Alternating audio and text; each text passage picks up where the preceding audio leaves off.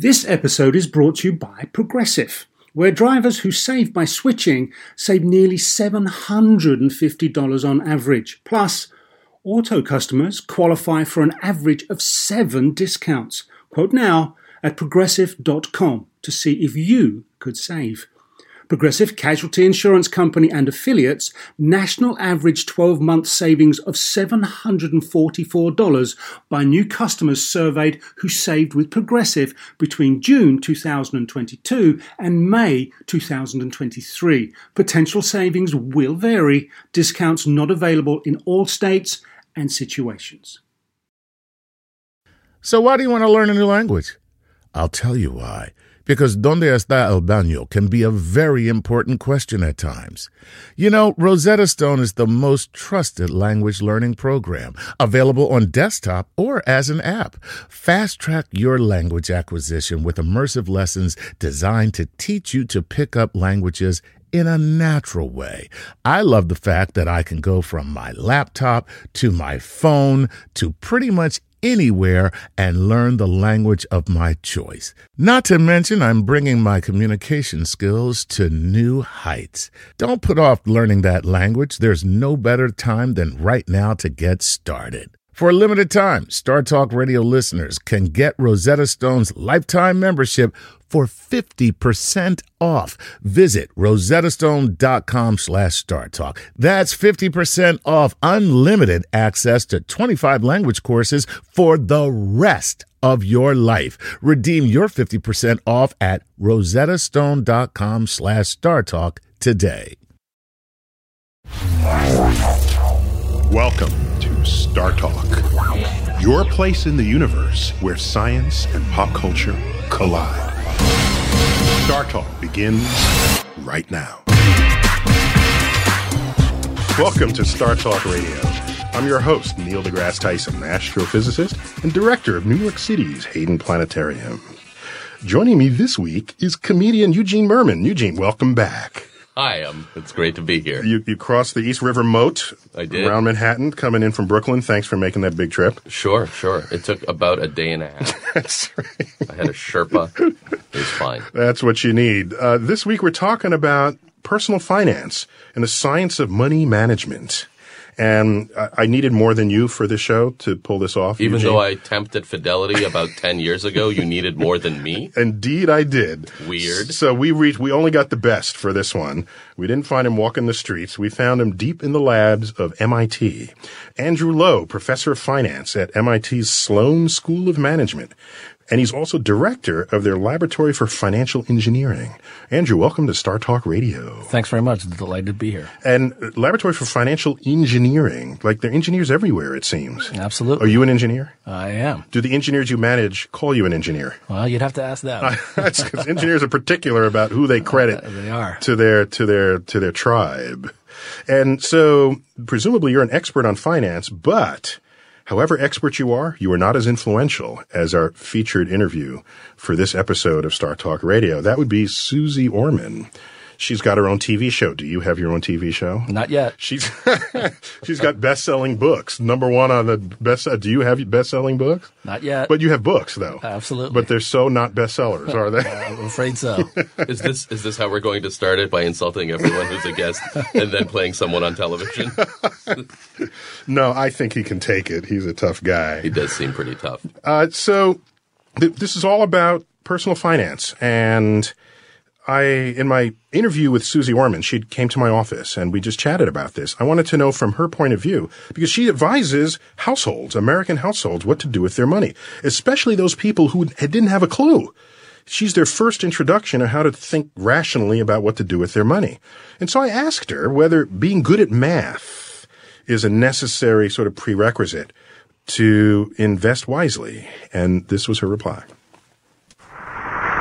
Here we are at the planetarium, and you look up at the stars. Do you need to know the calculations of how far that star is from the sun or how fast this is? Do you need to know all those calculations to really just look at it and appreciate what's happening and to have a slight understanding of it?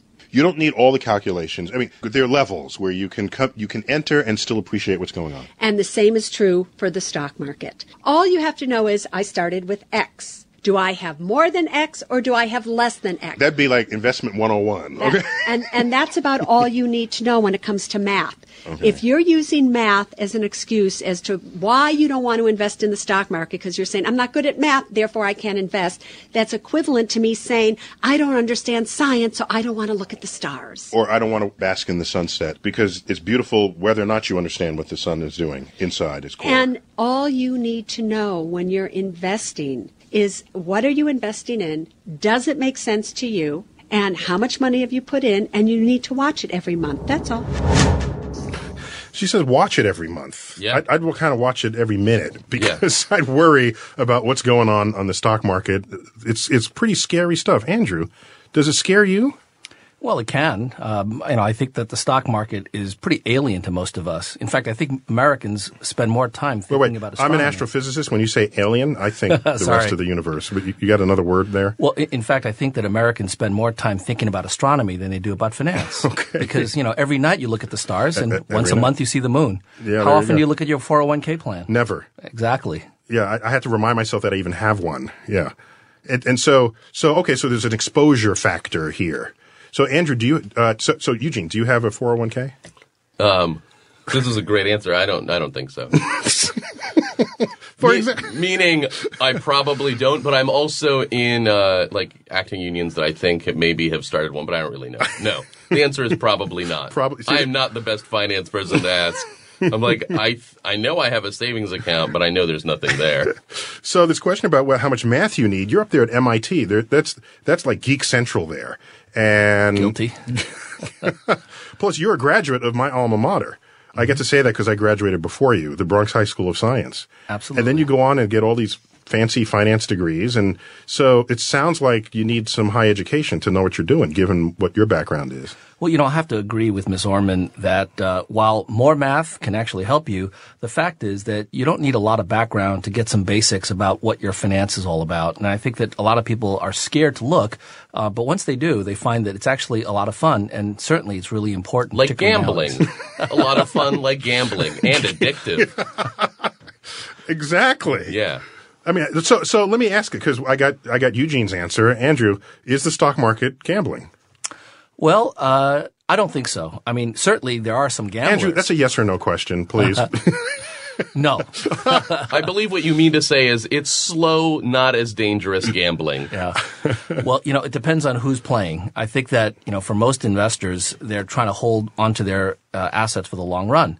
Uh, but that's not to say that you get some high frequency traders that do want to make money, you know, on a, on a, you know, very, very high frequency basis. so high frequency means they're trading constantly and they're not they're not buying weight. Right? These are day traders that have attention deficit disorder, right? So, day traders are gamblers, regular people who put their money in mutual funds, or just a family that one day wants to retire. exactly. Okay, so you've distinguished these two cases. So so now how about picking stocks? I've always been curious about whether my dart against the wall would do better than any kind of perceived intelligent analysis. Do you guys pick stocks up there in, at MIT? Well, you know, we certainly Do you have a develop- stock club? Uh, well, we don't have a stock club, uh, but we do have an investment club. That's what I meant. I'm Yeah. sorry. Yeah. Uh, you know, stock picking is one of these things where if you spend a lot of time and effort and resources, you might actually be able to do better than random. But for most typical investors, they don't have those kind of resources. So for them, stock picking would be a disaster. Oh, so it's better to not engage at all with partial information than to put your money in thinking you know everything you need. Exactly. Just like the show Jackass says, don't try this at home. Don't try this. Well, so, so Su- Susie Orman had comments on whether computers can or should pick winners or not. And let's see what she tells us. Most of the people who say they can pick a good stock, they are using some computer method to oh. determine the stock that they should You know, pick. they don't say that. I look at them and it's like, oh, I'm just brilliant and intuitive. No, they're either using some type of analysis, whether it's charting or whatever it may be, but there's usually now stock programs where they go back and they do this and they do that on it. So it's actually a very scientific way that they will pick their stocks. But then there's the other theory that if you had a little dart and you threw it and you hit something, it would probably perform just as well as somebody who used technical analysis. So which of those is right? The dart or the analysis? Depends at which time you're looking at it. Well, okay. So then the secret is knowing when to use one and not the Well, other. Here's the problem when you're looking at returns of an investment. They usually look back 10 years and they'll say this mutual fund or this stock returned X over these 10 years. So that's an acceptable baseline because we all know it's not a forever amount of time, but it's certainly long enough. You think if they're good at it, it should reveal itself. Yes, but let's say they're dating it from September of 2000 to, let's say, September 2010. Each year, a month or so drops off. And what happened? so it's a running It's a running. running it's a running sequence, and depending what happened, was it September 11th, 2001? Mm. Was it this? Was it that? So it can really skew the results. So you have to know, and this is where science relates, by the way. What is the evidence behind it? What is the time frame? What happened besides just what the stock Science did? is all about evidence. Otherwise, you're just making stuff up. you That's might as well just read a horoscope chart. And the problem with using that for picking a stock or a mutual fund is that it's based on human behavior, and human behavior cannot be predicted. Humans always mess everything up. Always do. So, human behavior, there's the Yes. great variable. We should inve- have horses invest our money. they would make no mistakes. Well, there are the intelligent horses in Gulliver's Travels, the. That- Did you remember That's them? exactly who I meant. I meant we should get magic horses to invest our money. And that's a good solution. So, Andrew, the human element, you're a professor uh, in a in an institution where the behavior of humans is considered bad, right? In the sense that MIT is known for its technologies, its science, and anytime human behavior comes in the picture, it just messes everything up. And that's what happens every day in finance. Well, it certainly makes it more complicated. And one of the things we're doing at MIT is trying to understand how to put some kind of bounds on human behavior. And I think that there are times when you can predict what humans are going to be able to do. And uh, from our earlier discussions, I, that's one of your research specialties, is right figuring out how, how people behave under different conditions. What kind of conditions? Like falling or well, something like that. I mean, you know, it's very hard for me to predict what you're going to be doing tomorrow, Eugene, since I don't know you and I don't know what your schedule's going to be. Even if you Sure. did know him, you wouldn't be able to predict that. I'm yeah. very erratic. I, But- I feel I am always being followed. But on the other hand, if it turns out that there's a fire here in the studio, I have a pretty good prediction of what you're going to do. I suspect you're going to leave the studio as quickly as possible. yeah, but why do I need an MIT professor to tell me that? Well, Yeah, I see that you don't understand that I'm actually fire retarded. well, for, for one thing, you need to know when the fires are burning and when they're not. And I think that from the economic perspective, there are all sorts of different kinds of fires that occur all the time in financial markets. And there's also risk to being subjected to a fire, I guess, as well. That's right. And it's really that risk that people react to. And sometimes they, they don't react as much as they should. So is the is the act of investing an art or a science? so are you saying that if people were on fire but didn't pull out of the stock market, it would be fine? That's exactly what he's saying, Eugene. you're, you're following right along with us. Good, good. Just making sure. Yeah. So is it an art or a science? Well, you know, one of my colleagues uh, is fond of saying that all good science is an art. Oh, You know, I'll back him up on that. So that's like saying we you take something and raise it to an art, or you bring it down to a science. Well, I think it's a bit it's a bit of both. A little bit of both. Yep. Well, so I kept talking to with Susie about how to, you know, how what what how do you sustain success if you're going to be successful on the stock market? And let's see what she tells us. I remember Louis Rukeyser, where he said, You are selling a stock because you think it's going to drop to someone who's buying it who thinks it's going to rise. And at that moment, I said, There is no hope. Everyone can't win in that scenario. Yes, everybody can win in that scenario. How? And I'll tell you how. You bought a stock at 10 and it goes to 20 and you feel like you've made enough money, you've doubled your money and that's fine and you sell. Somebody else is buying it from you at 20 and it now goes to 30. Mm-hmm. Now they made money as well. That doesn't mean that the first person lost money. Okay. So it is possible that everybody can win. So if we're in a booming economy, everybody's winning. If we're in a booming economy Okay. or if that stock is popular at that time is manufacturing or in some type of area that's popular, even if the economy is not booming, you can win. And these are the important secret areas of uh, economic. But here's the thing you can give a scientific approach to how one invests. Since if your premise is true, that we don't know everything is random, there's chaos, do you win, do you lose? Here's how you can be a winner all the time, if you ask me, in the stock market, no matter what happens. And that's through rather than investing everything you have all at once, to take a certain amount of money and buy the same thing over and over and over again every single month, known as dollar cost averaging. When it goes up, so your money buys less shares. When it goes down, your money buys more shares. But over time, you will always come out a winner. And that is for people who don't know what they're doing in the stock market is the only way they should be investing. Well, that's some advice for you right there. When we come back, we're going to investigate the impact of the 2008 recession. This is Star Talk Radio.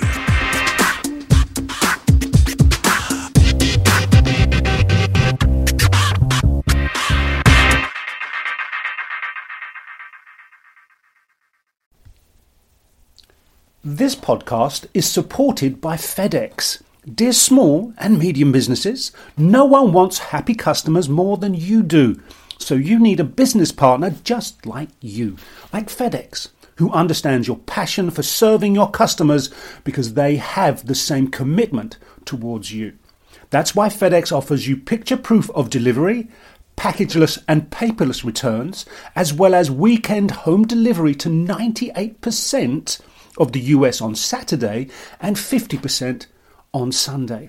See the FedEx service guide for delivery information. What's more, FedEx Ground is faster to more locations than UPS Ground. Trust FedEx for timely deliveries. See what FedEx can do for your business. Absolutely, positively FedEx. Whether you're a family vacation traveler, business tripper, or long weekend adventurer, Choice Hotels has a stay for any you. And that's good because there are a lot of me's. Choice Hotels has over 7,400 locations and 22 brands, including Comfort Hotels, Radisson Hotels, and Cambria Hotels. Get the best value for your money when you book with Choice Hotels. Cambria Hotels feature locally inspired hotel bars with specialty cocktails and downtown locations in the center of it all. Hey, that's me. Radisson Hotels have flexible workspaces to get the most of your business travel and on site restaurants. That's me too. And at Comfort Hotels, you'll enjoy free hot breakfast with fresh waffles, great pools for the entire family, and spacious rooms. Hey, that's me too. I guess I'm just going to have to stay at all of them.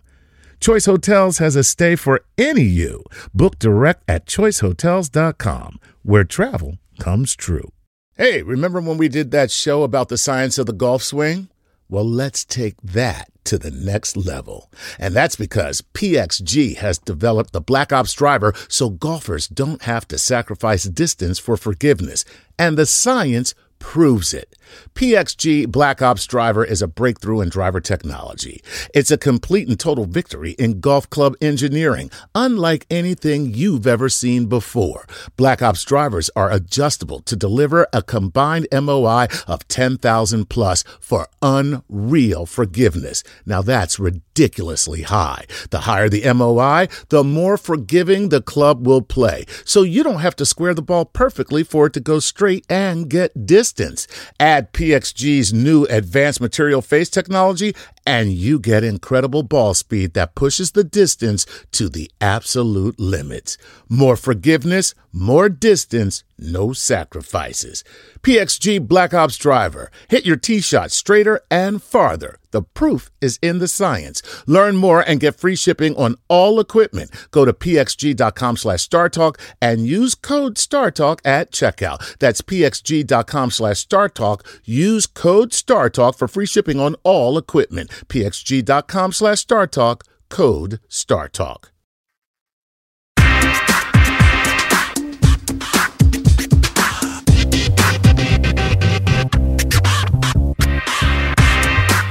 Welcome back to Star Talk Radio. Our subject today is household finance and how much science is there to investing, if there's any science to it at all.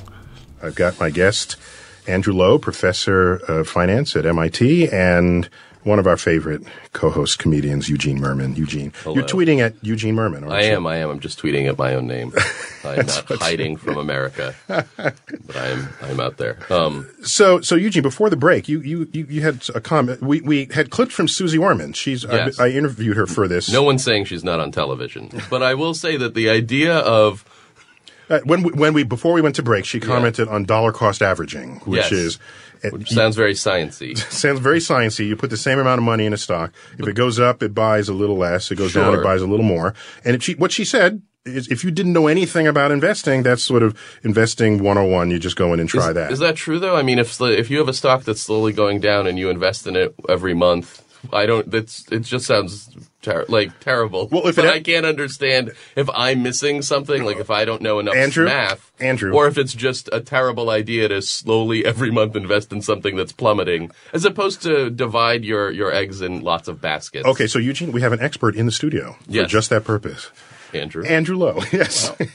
So, you know, as a geeky headed academic, what can I tell you? I've got to disagree uh, to some degree.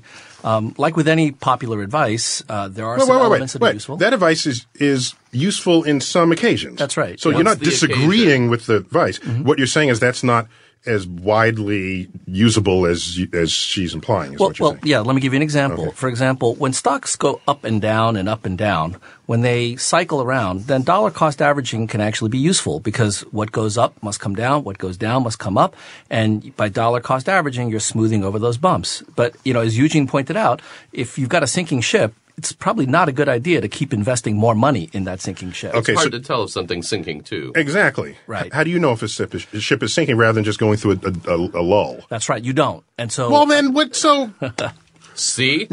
I can't believe I don't give more financial advice to people with my massive observation skills. let's get back to Susie Orman. I had asked her about the 2008 meltdown just to see what insights she might have had to that uh, meltdown that basically sunk America Yeah. into a recession. The meltdown in 2008 could have been avoided, but not by the everyday person understanding whether it was a variable rate mortgage or a fixed rate mortgage. It could have been avoided if the banks, the financial services companies, and on and on, administration, whole- the whole chain. thing decided to care more about people than they did about money. There was no securitization on these loans What does that mean, securitization? means you come to me and I'm the bank mm-hmm. and you want to borrow money to buy a house. I lend you the money to buy the house. Now I care about you because you're paying me back, so I'm going to make sure that you are. Because we're together. We're, bo- we're, we're, in- Yep. we're in a bind together Right. there. Huh? However, I don't care about you if I know as soon as I lend you the money, I'm going to turn around and sell your loan or your security to another bank. Then I don't care whether you're going to pay me back or not. And you're on to your next deal. And that's what made everything go down. So gone is the era of your personal banker who's caring for you, your present and your future. Was there ever such a thing? Well, that's what we tell ourselves at Yeah, least. they cared about their own future. Is Andrew? So she's saying it's all about people. Now that certainly would have been the case if your if your banker really cared about you. I don't know whoever feels that about their banker ever anymore, but uh, she's got a point. If they cared about you, they would help you get through what Right. might be a financial stress. They wouldn't sell your loan to someone else and leave the country. and leave the country. Or they wouldn't sell you, they wouldn't give you a loan that they didn't think you could pay back, even if the computer model says you could. Right. Or would. Andrew, right? Yeah, but you got to remember that there's a good reason why we had securitization. This idea of uh, creating packages of loans and being able to get more and more money into the mortgage system was really an idea that came about through this whole notion of the ownership society. Our politicians wanted to provide more uh, affordable housing to lower income individuals that So- couldn't afford it. So ownership of real estate. That's right. Yeah. Okay. And so, you know, we wanted to increase the amount of ownership that uh, the uh, uh, people in the United States were able to undertake. Did you see the meltdown coming? Uh, actually, you know, my in 2000, That's just a yes or no question. Yes. Did you tweet it? Let's just ask this. Did you tweet about the meltdown before it happened? we didn't tweet That's it. the only proof we could have. That's right. Well, actually, we published an article about it. In fact, in 2005. Wait, wait, wait, wait, wait. So uh, remember, okay, so you published an article in 2005. The real question is, how often do you publish articles about the uh, demise of the stock market? And is this just happen to be the one that got published within a zone of when it actually happened. Well, so what's the baseline of your predictions? That's a great question. Uh, but it wasn't an article that we published. It was actually a New York Times article that wrote about our research. Uh, in September of 2005, we actually uh, had a Sunday New York Times uh, reporter uh, write about the fact that we were uh, predicting uh, a very significant disruption in the hedge fund industry because of these kinds of I market. like that. A significant disruption. Yes. What's that euphemism for?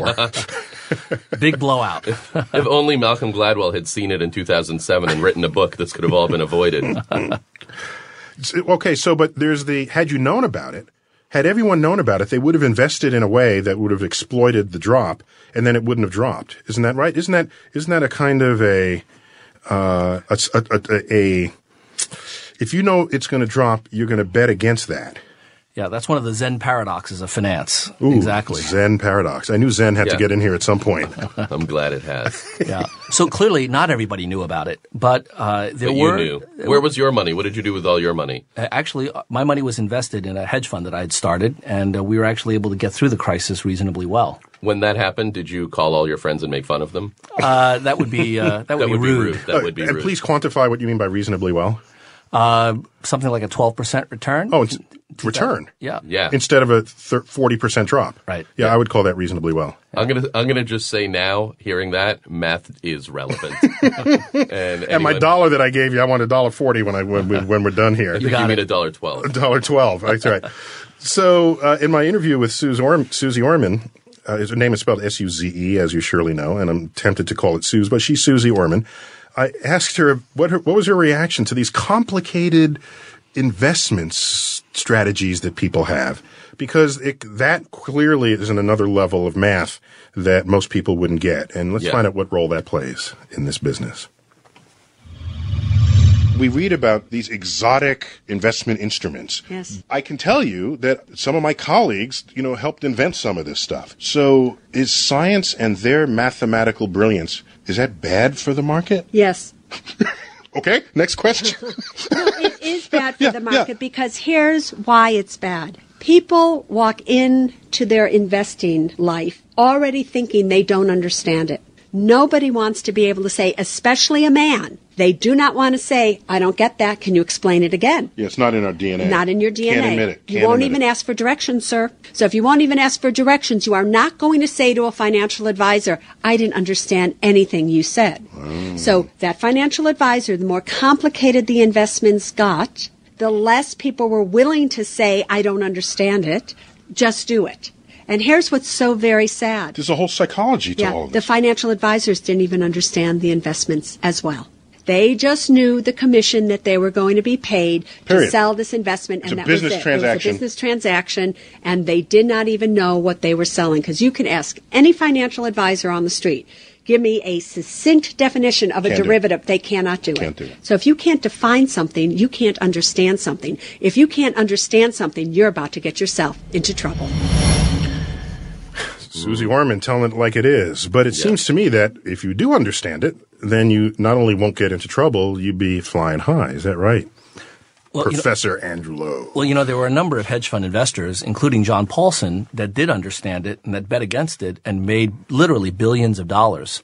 So it is possible, but it's complicated. And like anything else, it takes education. Right, but is, does that complication, it, yes, it accrues to your advantage, but does it exploit the decisions of other people in ways that leaves them at a disadvantage?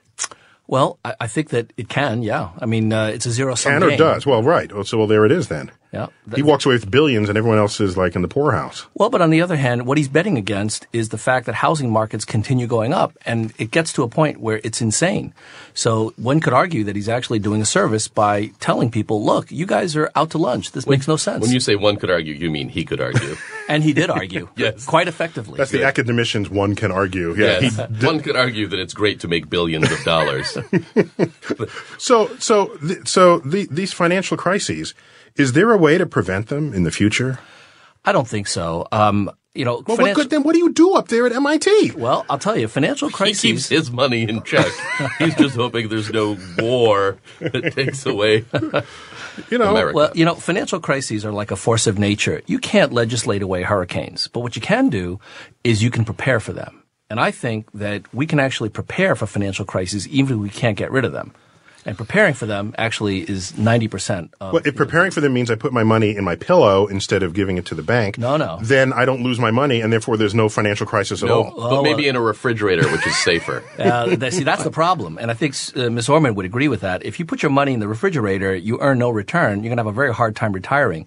I think Wait, wait, wait, wait, wait. I'd rather earn no return than you- drop 40%.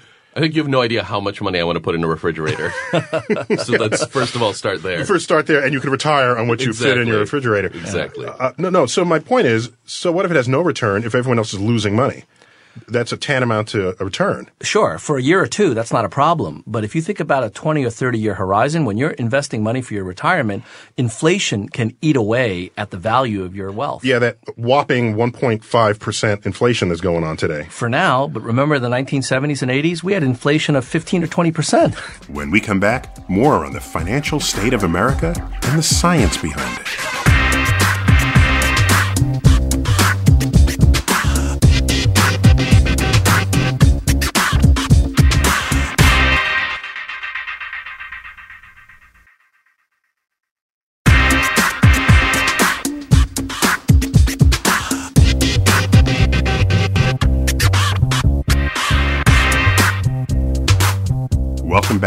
Today's show, we're analyzing the science of finance.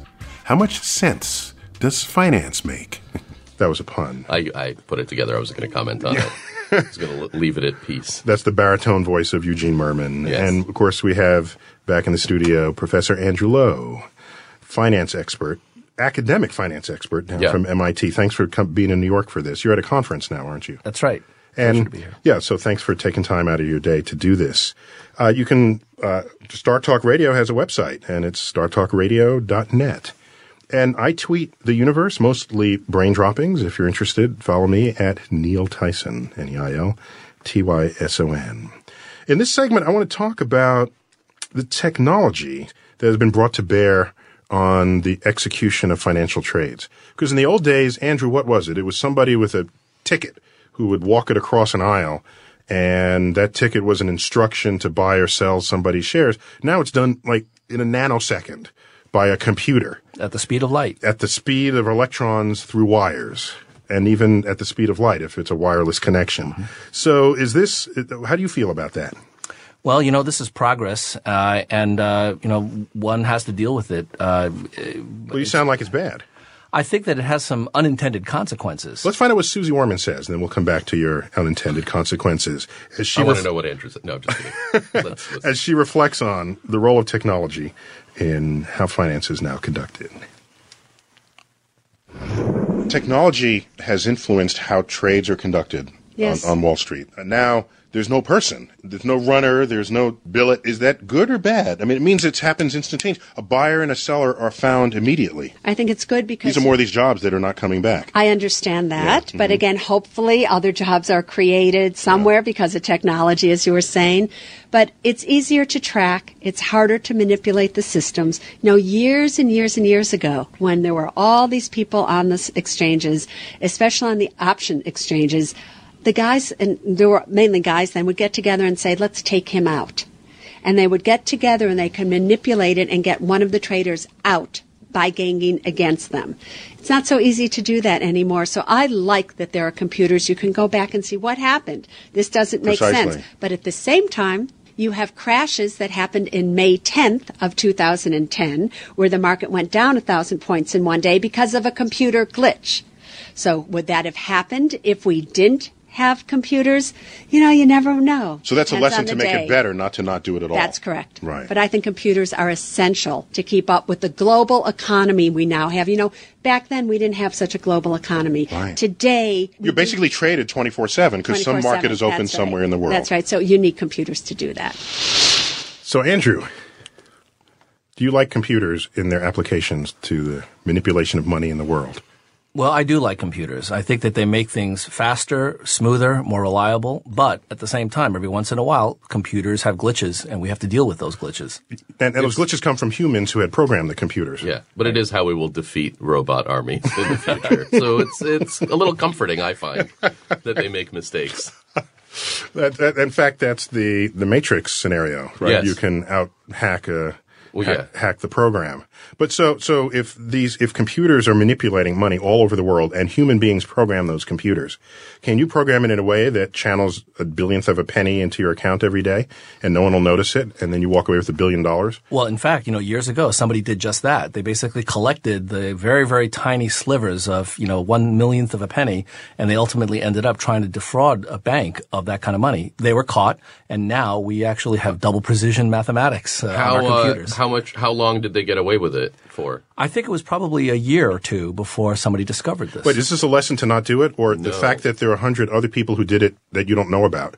It's a lesson to do it for half a year. That's the lesson. Don't do it for two years. I mean, how many billionths of a cent do you, You, need? you only have a s- billion? you only have a story of those people who were caught, not those who weren't. Well, but I, I very quickly we figure out how to improve our computers in the same way that now we have online shopping. You know, early days you had problems. We figured out how to deal with those problems. And so that, what, when you say deal with them, what do you mean? You, how Come to up- close the loop, close Yeah. the, Close these uh, loopholes. What were the problems with early online shopping? Oh well, you know, people would uh, take your credit card numbers and be able to, uh, you know, charge uh, you know, other. Oh, items. you mean stealing? Yeah, I see. You could call it that. problems. I think you mean identity theft and stealing. my favorite of these was someone got a, a booklet of payment slips for a piano they just bought. And they accidentally one day used the last slip in the payment sequence to pay. And then they next week they got back a letter. said, Thank you for completing all your payments for the piano. It's now yours. It, it had no concept of how much total money was paid into it. It was only checking that you must be wow. done when you use the last slip. Right. Because they're So all sequentially slips out numbered. of order. Right, right. Who who would possibly do it? That was an early glitch in the computer system. Yeah, I bet they fixed that pretty quickly. So are these there are algorithms that people come up with? Algorithms, by the way, is an Arabic word uh, dating from a thousand years ago, uh, when mathematics was big in the Middle East. And It's still popular today, Neil. Don't get so? don't get so down on Sorry, it. sorry, let me clarify. When algebra was invented in the Middle East, Yeah. uh, in in Baghdad actually. So uh, there are algorithms that people apply Mm-hmm. to either buy and sell, and they go and they're at the beach waiting for the algorithms to do their thing. That's basically computer taking control of a portfolio. And That's right. and you endorse this or what? Sure, I think you know as long as you as long as you, you do it responsibly, uh, these algorithms are actually very helpful because they automate the management of portfolios that would be impossible to manage with uh, you know human intervention. You mean huge, unwieldy portfolios? That's right. You know, large numbers of securities across different countries. Even puts and calls. Absolutely. I barely know what that is. I- you know, I was ready to go with you on that, and I Yeah. said, no, he really doesn't know. No. it's two of the eight words in finance that I'm aware of. Sounds, sounds good. Yeah. And so is the is the uh, what I'm curious about is in this world of managing and manipulating money, what what role does emotion play? Well, I think emotion is hugely important because ultimately you're dealing with human investors. And while all of these algorithms make it seem like we've got scientific principles for investing, at some point an individual has to decide whether or not they want to buy or sell. And so emotion uh, can actually be the uh, downfall of even the savviest investor. So uh, every emotional person should have a computer black box algorithm uh, in their utility belt to invoke it at times when they're just emotionally distraught and they can't make rational decisions. You know, So- or or to be able to come up with uh, good rules that will work and deal with these kinds of emotional stresses. So if I can put emo- enough emotional stress against other investors, I can potentially come out on top. That's right. Perfect. Let's get back to my clips with Susie Orman. Uh, we chatted briefly about R and D and what role that plays in sort of the growth of our economy and what what a company might need to do to make that work for them. Let's see what she has to say.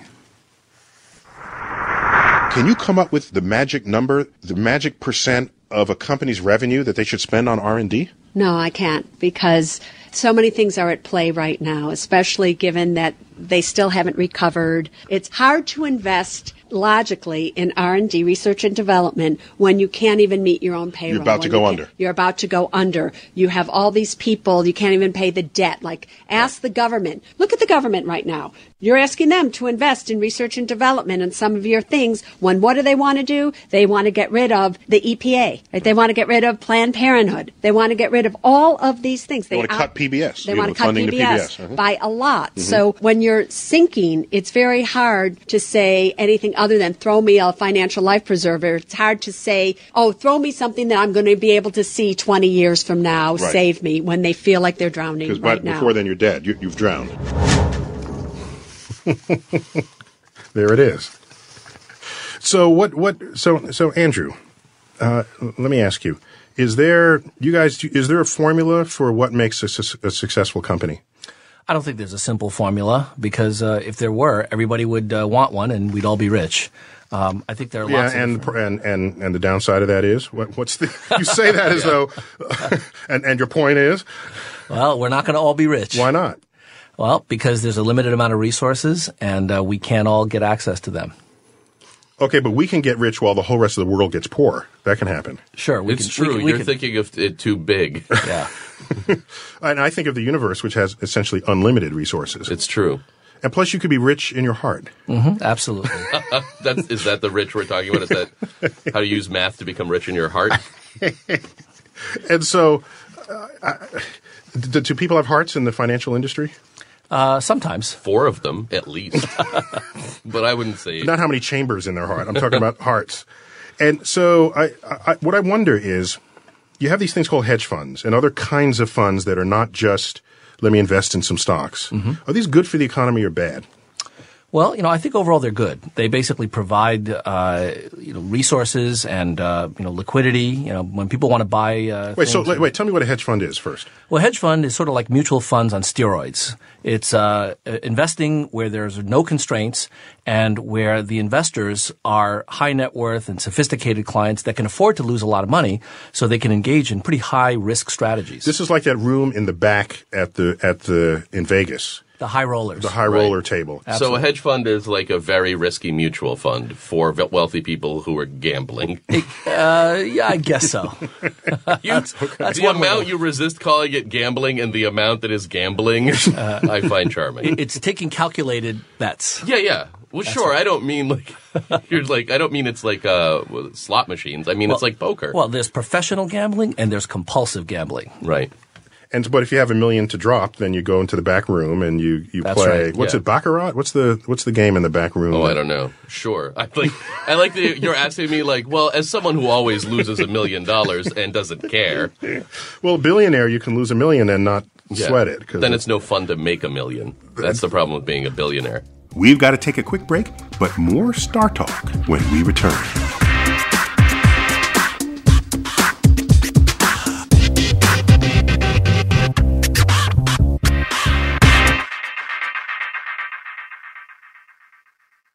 There are over 75 million monthly Tubi viewers. That's more people than there are influencers on the internet. Which means Tubi is more popular than sponsored posts for digestive enzymes and high coverage foundation. More popular than soft launching your boyfriend. More popular than making boomers explode with rage when you tell them how much you make on a single post. Tubi, it's more popular than influencers. See you in there. Do you want to set up your child for success? Of course you do. Maybe you want to save money on private tutoring, or maybe it's just out of your budget altogether. Is this a big school year for your child? Like maybe they're starting kindergarten, middle school, or high school, or some other milestone. Maybe your family moved and they're starting at a new school. Is your child ahead? Not getting challenged enough in class? Well, we love that little smarty, but we want them to be engaged. IXL Learning is an online learning program for kids covering math, language arts, science, and social studies. IXL is designed to help them really understand and master topics in a fun way. Powered by advanced algorithms, IXL gives the right help to each kid no matter the age or the personality. There's one site for all the kids in your home pre K to 12th grade. Kids can use it at home on the computer or on the go through the app on your phone or your tablet. No more grading those worksheets. IXL grades everything itself. And no more trying to figure out how to explain math equations or grammar rules yourself. IXL has built in explanation videos. One in four students in the U.S. are learning with IXL. IXL is used in 95 of the top 100 school districts in the U.S. Make an impact on your child's learning. Get IXL now. And Star Talk Radio listeners can get an exclusive 20% off IXL membership when they sign up today at IXL.com slash StarTalk. Visit IXL.com slash StarTalk to get the most effective learning program out there at the best price. Imagine you're on a John Deere mower with a smooth ride, intuitive controls, and attachments for every season. You just have to get in the seat. Learn more at johndeere.com slash get in the seat or visit a dealer near you.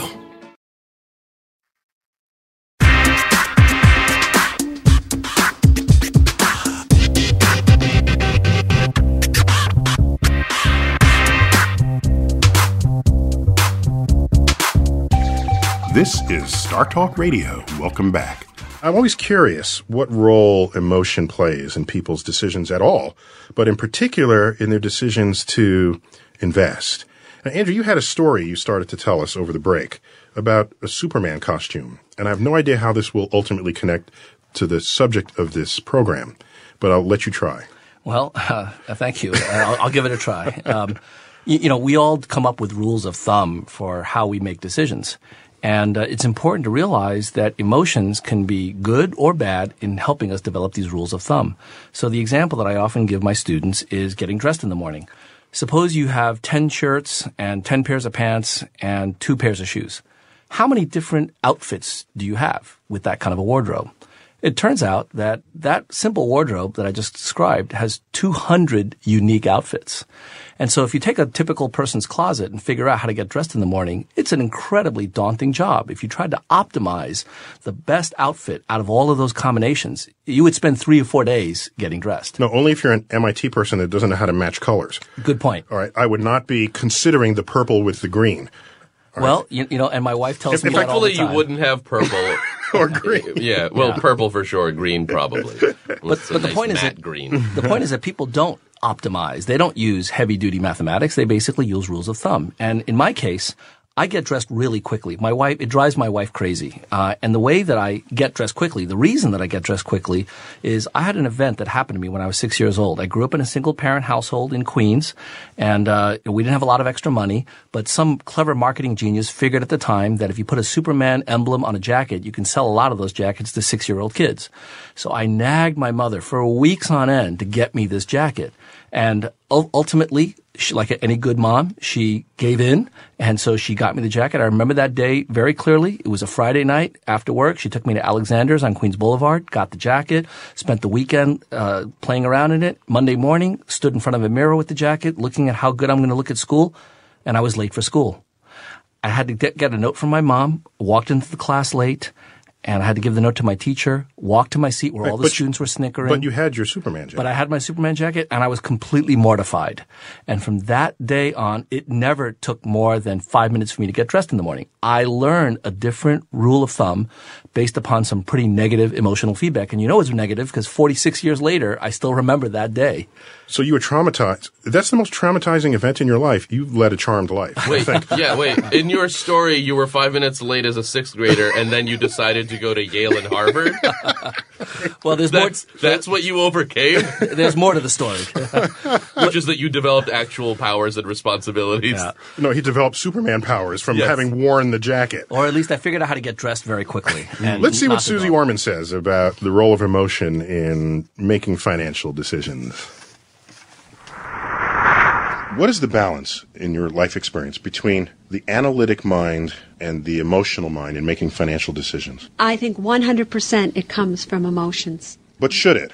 no, it should not. Oh, it shouldn't. Okay. Right? The yeah. three internal obstacles to wealth are the three emotions fear, shame, and anger. And that is where people come from almost constantly when they're investing their money, which is why they have a negative experience when it comes to investing. The victims of their own emotional state. Correct. If they just were willing to take the emotions out of it and analyze it. Is this a good idea? Does it make sense? Can I relate to it? Is there a future in it? Do I like the management? Does I've it- met people that are, it's hard, if not impossible, for them to think that way. They're so emotionally driven. And that's when they usually get a financial advisor that preys off of those emotions and, and then they become really victims to their own circumstances. So, again, I will go back to it's better to do nothing than something that you do not understand. That's quite a bit of wisdom there. Would you agree, Andrew? Absolutely. And so, it's you, from what I know in our previous chats, it's part of your professional interest is uh, is on decision making and what role emotions play. The research, literature on this. And so, what have you found? Well, one of the things we uh, discovered. wait, and does neuroscience, the, the new science of neuroscience, influence what it, what your work does? Yeah, there's some fascinating intersections between neuroscience and evolutionary biology and finance. One of the things that we found is that emotion plays an incredibly important role, but the proper balance of emotion and logic has to be done. In other words, too much emotion, that's bad. But too little emotion is also bad. But if you're a painter, a sculptor, or artist, too much emotion is good. It can be, unless Nah. you're Vincent van Gogh. I think probably a combination of both is really Still? helpful, unless you're Vincent Van Gogh. But during his lifetime, it wasn't that great. So, so there's some. Do, do you know what the m- proper mixture is of emotion and logic? Well, we're actually documenting that now. We're doing experiments with traders where we're measuring their emotional responses as they trade. Is And it 65 35? uh, more like uh, 60-40. Wait, wait. So you Oh, put, off by 5%. wait, wait. So you're putting electrodes on the heads of traders as they make financial decisions. Exactly. Measuring brain activity. Well, brain activity and also emotional state. We want to know how much of their emotional responses are actually feeding into their trading decisions. So of the various emotional states, there's fear, anger, love. Uh, Do you endanger their families and tell them as they're trying to invest money that you not yet.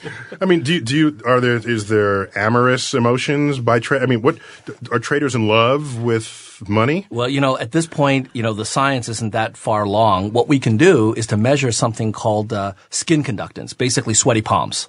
Uh, you know, Oh. if they've got some very strong reactions, the same kind of reactions that a lie detector test would show, what that's telling you is that they've got a strong emotional reaction. And it turns out that traders have emotional reactions like professional athletes. Not too much, but not too little, within a range that actually helps them make better decisions. The sweaty palms. So on your first date with someone, you get sweaty palms. What- Absolutely. What does that you're mean? a good decision maker. Uh, so there's a future to this that we can still learn from that you're researching. so if I invest money in the 401k I get, I'll know I'm making the right choice as I get sweatier. Just to be clear. But ju- there's just the right amount of sweat. Just the right amount of sweat. There's a perfect amount of sweat. They'll be like, "This is a good choice." I'm Wait, wait, wait. And if a person is especially sweaty, you have to calibrate against their basic sweat level. That's right. So it's actually a very Do you take complicated basic? process. Is that true? Do you take basic sweat measurements of a person? You have We to. do. It's a We science do. experiment. Absolutely. We Duh. saying you Yep. wouldn't. I'm just- just making sure that that's how you approach people. You got to get the baseline. Well, we've got to wrap up the show now, but I want to thank my guests. And as always, I want you to keep looking up.